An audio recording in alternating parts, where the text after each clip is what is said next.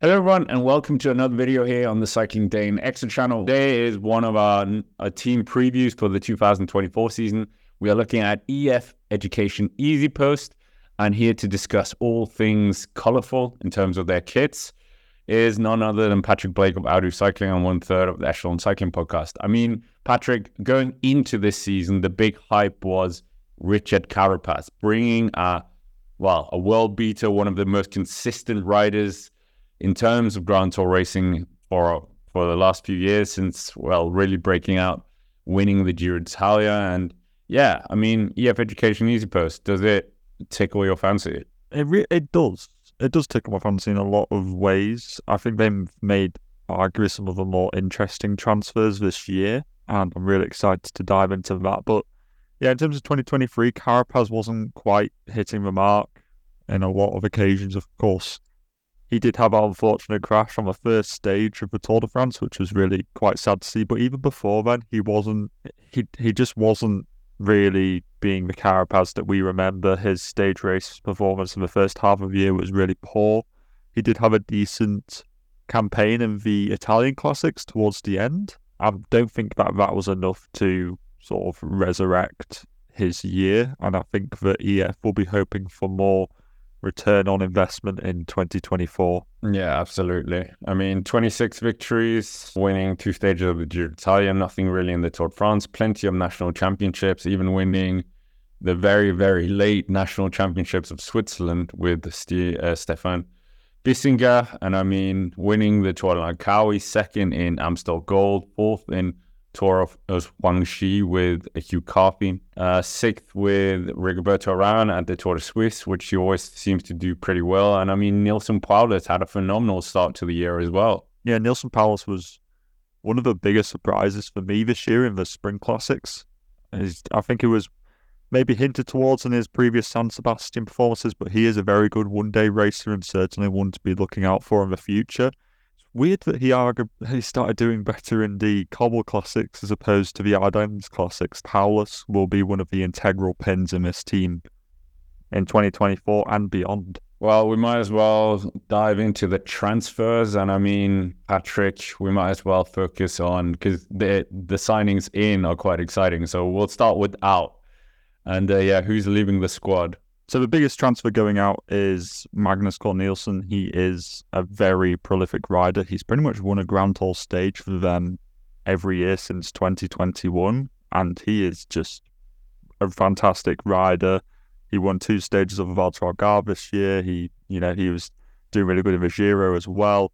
So that's a big loss. He's going to Uno X. But then there's also Jens Keukeleire. He's retiring. Mark Padun is going to Corratec. And Jonathan Klever Caicedo and Diego Andreas Camargo are both going to Petrolike. Julius van den Berg is going to DSM Firmenich. And then we've got a series of riders who we don't know the fate of so far, which is Merhawi Kudus, Odd Christian Eiking, Lukas Wisniowski, Tom Scully, and Sean Quinn. Who's coming in for the oh, team? Oh, coming in. more exciting one. And two of them, you were quite annoyed that Ineos Grenadiers didn't pick them up. Yeah. Coming in, I, I am. I think that honestly, of all the teams that we have done, we've saved the best. We've saved the best till last year for the transfers because we've got coming in. Rui Costa just coming in, very good rider, did really good this year. Volta Comunitat Valenciana, won a stage of the Vuelta. You've also got uh, Michael Valgren coming in. Did I pronounce that right, Scott? Is that about right? Yeah, but it's not really a transfer this one because he was with the mm. team. He's had like a lot of injuries and he was moved down. I don't really understand the kind of the logistics why doing that. But yeah, Michael Belgrain, if you want to say it in. Danish. You got Harry Sweeny coming in from Lotto Dstny after not really hitting the mark there. I think that he'll fit in a bit better in this squad personally. Jardi Christensen van der Lee, who is a, a climber as far as I can remember. I remember looking at the EF website and they were uh, Jonathan Vaughters was very high on, on him as this Dutch climbing talent. Yuhi Todome is like the under 23 Japanese TT champ, I believe. And, you know, EF do have this kind of Japanese arm to to their squad. You know, they, they have an Asian presence. So, therefore, I, think it's good that they've signed one of the more promising prospects for them. Markel Beloki is this 18 year old all rounded Spanish rider. it's very interesting that he's 18 and they put him on a two year contract. That doesn't really seem sufficient enough. You see, these 18 year olds don't, I don't know. I, I, don't think that's really enough time, but that's the EF. They tend to sign people on two year contracts. Wait, wait, wait, wait, wait. Beloki. Beloki. Do you not, does that name not ring a bell? Oh, God, yeah. Yes, his father is the guy who crashed where Matt Lance Armstrong went through the, yeah. The Obviously, you can't just remember him for that. He also finished second in 2002 and things like that. So, Joseba Beloki's kid is on the world tour now. That's why I'm quite surprised he's only on a two year contract. I would have tried to sign him up for a longer, like four year contract or whatever. But EF seems to just do two year contracts, and that's something which is reflected in these following transfers as well. Archie Ryan joins from the Jumbo Visma development team. I don't, although Archie Ryan was kind of dabbled in and out of the Jumbo Visma Pro team uh, as well. He'd had some really good results. He won a stage of the Tour de l'Avenir this year. He came second in the under 23 the Lombardia. He came sixth in a stage of the Tour of Luxembourg, which was around this really difficult loop where he beat the likes of Valentin Madouas, Ciccone, Van Wilder, he was in the same group as McNulty and others. Like he's he, he is certainly the real deal, and I think that of all these, I'd be expecting him to maybe hit the hit out of the gates really quickly. You've also got his Irish counterparts, Darren Rafferty. He's an all-rounded kind of rider, only 20 years old, coming from Hagen's Berman Axeon. Fifth in the under 23 World Time Trial Championships, won the Irish under 23 Championships, second in the baby Giro. He is just the all rounded package. I reckon that he could be, I don't know, like a, a new Dan Martin, dare I say. And then you've got two British riders who, as Scott alluded to, I have no idea why Ineos Grenadiers passed up these two. Well, I don't know if they passed them up, but Ineos should have tried harder to get them.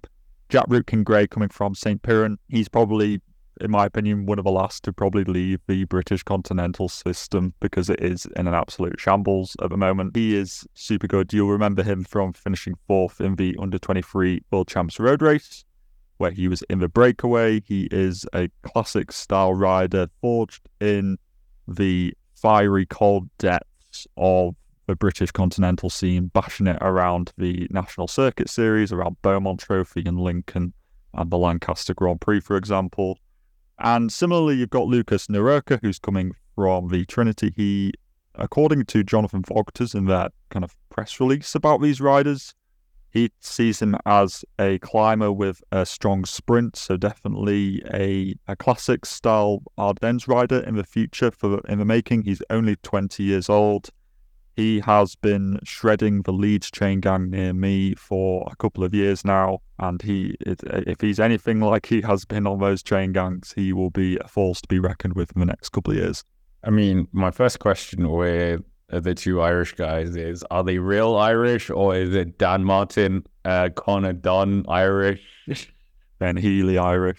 Yeah, exactly. I want the Sam Bennett. Okay, he's not born in Ireland, but like I want the thick, lovely Irish accent on these guys. I want the Sean Kelly, the the Stephen Roche. I mean, even Nico Roche, you could say to some degree, born in France. So, I think, yeah, I think they are actually like fully Irish.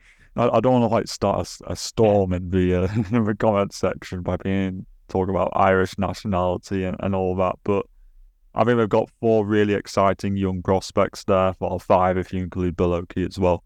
And I think that I'm looking forward to seeing what they get given in, in 2024. Although it must be worth noting that Ben Healy, he had a really good year in 2023. In his Neo Pro year in 2022, he didn't really do much. So maybe like hold your hold your horses a little bit on it. Moving on, and someone in the comments on one of our previous episodes say we can't just call it monuments, we have to call it monuments and classics races. And yeah, Patrick, in terms when we're looking to the 2024 season, obviously their big result was Ben Healy being so prevalent in in the Ardennes Classic and really, like you said, a force to be reckoned with. What does it look like? Obviously, we've got Milan San Remo in there. Strade Bianche as well, if you want to throw the classics label in there. Uh, where are the big points coming in terms of our one day dynamic for for this team? I think it's largely coming from Healy and Powless.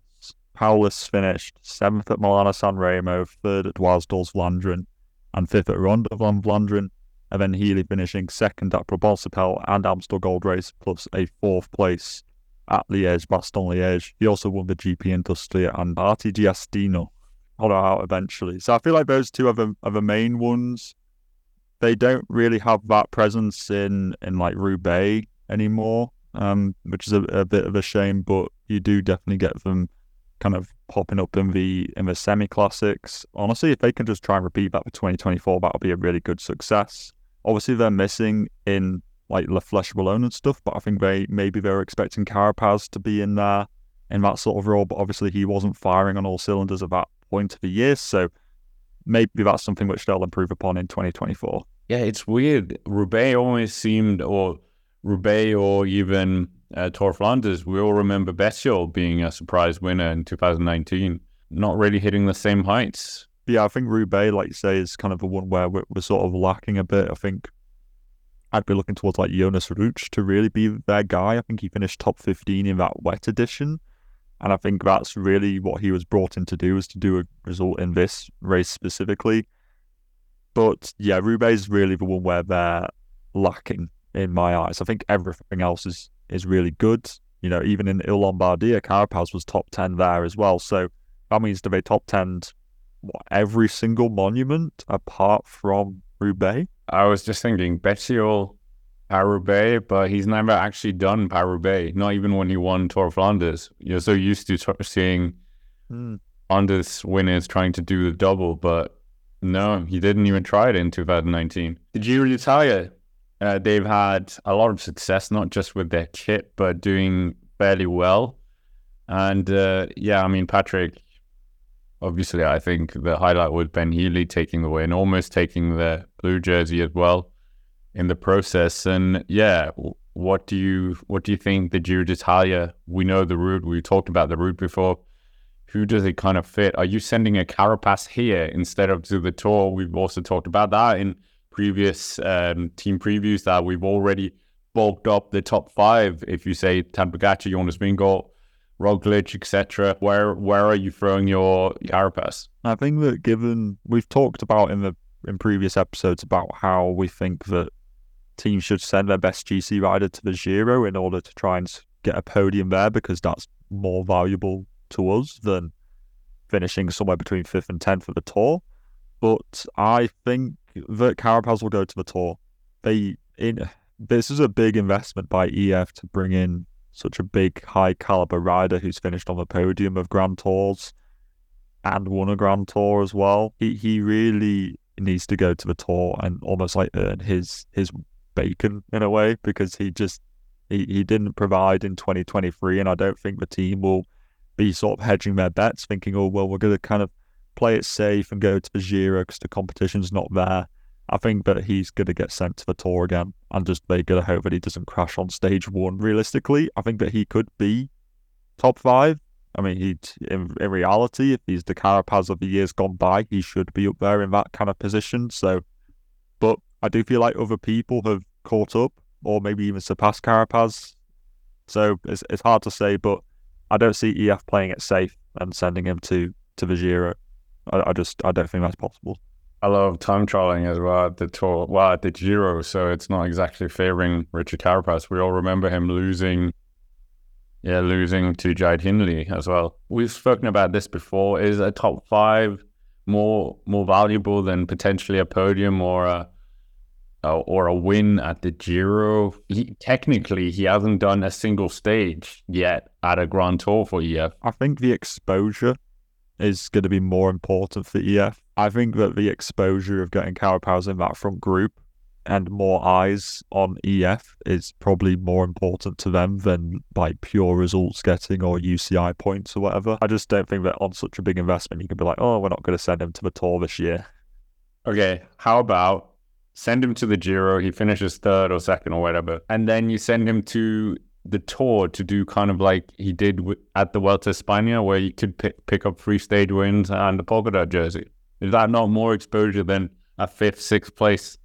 Well, yeah, when you put it like that, that that's the ideal scenario. But alongside Carapaz to the Giro, I think that's an interesting one. I personally think Healy showed enough in 2023 to get a tour spot in 2024.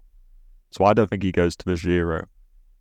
Who fills out this team in a weird way? Well, actually, no, in a good way. This team doesn't really doesn't have sprinters, so they're just a very wild card s team. I reckon you'll probably see Andrea Piccolo go to the go to the Giro d'Italia. He went to the Vuelta this year and got the red jersey for like one day.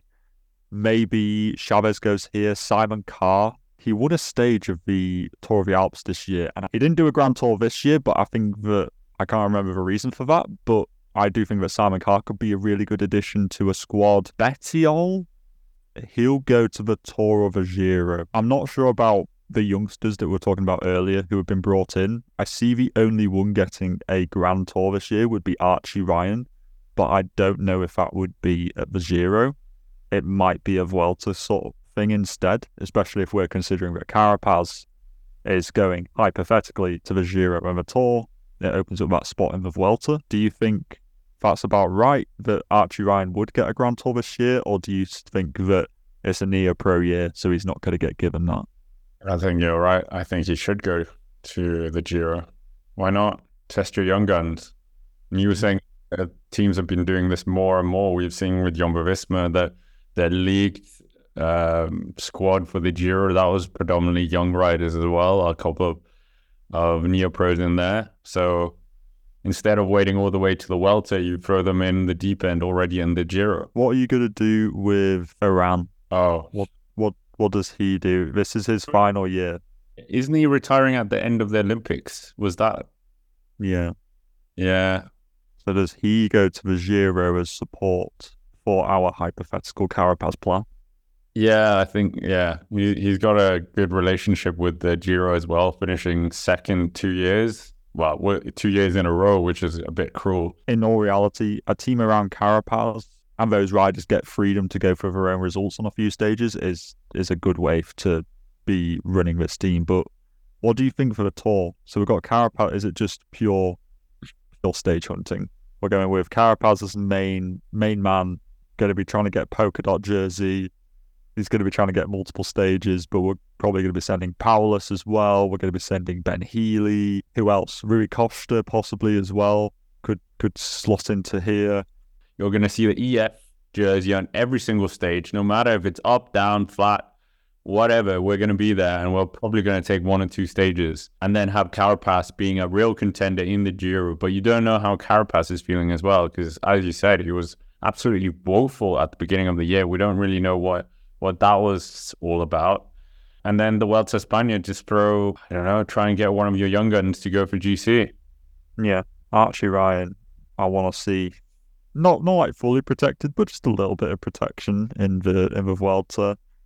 I guess Marijn Vandenberg goes here as their sprinter, but that feels a bit like he's going here for a second year in a row. If he's not successful, that's not boding particularly well for for him in the future.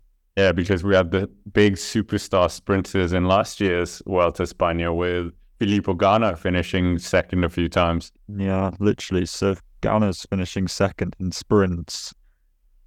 Your designated sprinter in Vandenberg, he is more of a classic style sprinter. And I think that the flat sprints just aren't for him. So he's probably going to be more involved in a classics team. I think he'd do better in a Gent Wevelgem or a Kuurne Brussels Kuurne or a Blues de Pain, that kind of thing as opposed to just pure flat sprints. Yeah, that, that's a tricky one. Maybe he could slot into the Giro squad just as a rogue rider, just flying his own flag. In the sprints, there are a couple of tougher sprints where he could do better. To maybe Hugh Carthy, we haven't mentioned him yet. He usually goes to the Giro. He hasn't been to the Tour yet, so whether he might, after all these years, get drafted into the Tour squad if he has a good enough start to the 2024 season, he goes in as a stage hunter it would feel a little bit. I know if I was in his shoes and you've been kind of flip flopped between the Vuelta and the Giro, and Vuelta and the Giro, you're probably thinking, when am I going to get this Tour de France opportunity? This year, eighth at Tirreno, which isn't too bad. Second at the Tour of the Alps, again, not too bad. The Giro, yeah, I think he had some problems, but he was around the top 10. The Vuelta España wasn't great. So fourth at the Tour of Guangxi, which was won by Milan Vader. So it's like you should be beating Milan Vader, to be honest, in a stage race. And that's why I sort of cast my doubt whether he'll get into the tour squad or not. But I think that after all these years, I'd like to see it happen. Anyway, we might as well come to our predictions. And I mean, Patrick, first question is uh, where is Carapaz finishing? Uh, where is he going? That's probably like a prediction in itself. I whatever Grand Tour Carapaz goes to, and he's focusing on GC, he will finish top five. Is is my belief. If he does our hypothetical plan of going to the Giro and the Tour, I would say he will finish on the podium of the Giro and he will win a stage at the Tour de France. I would say polka dot jersey as well in the Tour and wins two stages. So I mean, pretty similar on that. Classics, what do you think is going to happen there? I don't know. I think it'll be very similar to this year. I think they're going to end up in the top 10 of it. They'll end up in the top 10 of every single monument again, barring Roubaix. To add a little bit of spice into it, I will say that Neilson Powless finishes on the podium of Flanders. Who of the young guns that they've signed in, the Neo Pros, do you think is going to be the best one? I think it'll be Archie Ryan. Well, there we go. Are, are, we, are we at the World Tour? Yes or no? No, I think that he will top ten a World Tour stage race though, which could be pretty easy considering that at the moment he's provisionally down for the Tour Down Under. so he could definitely top ten that. Done. yeah, I'm, I'm, I'm, you know, play play it safe. My more kind of spicy one. I think that Simon Carr will win a Grand Tour stage this year. Do you think we're gonna see anything from Rigoberto Urán in his last year? They no, that the Tour de Suisse.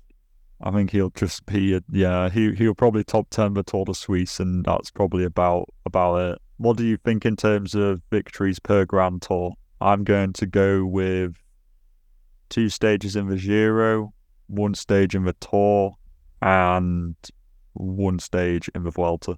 Uh, I'll say two, uh, three, two, and zero in the Vuelta. Oh, really? Zero in the Vuelta? Yeah, sorry, guys. But anyways, that's it for our EF Education Easy Post episode here. Make sure to check out the podcast or all the other episodes we've done so far as well. Comment down below what you think EF Education Easy Post is going to do. Of course, check out Patrick's own channel, I Do Cycling, and Le Green Hatter, all in the description below. And until next time, thank you for watching. And we're up to our last one, Alpecin Deceuninck, in the next one. So we'll see you there.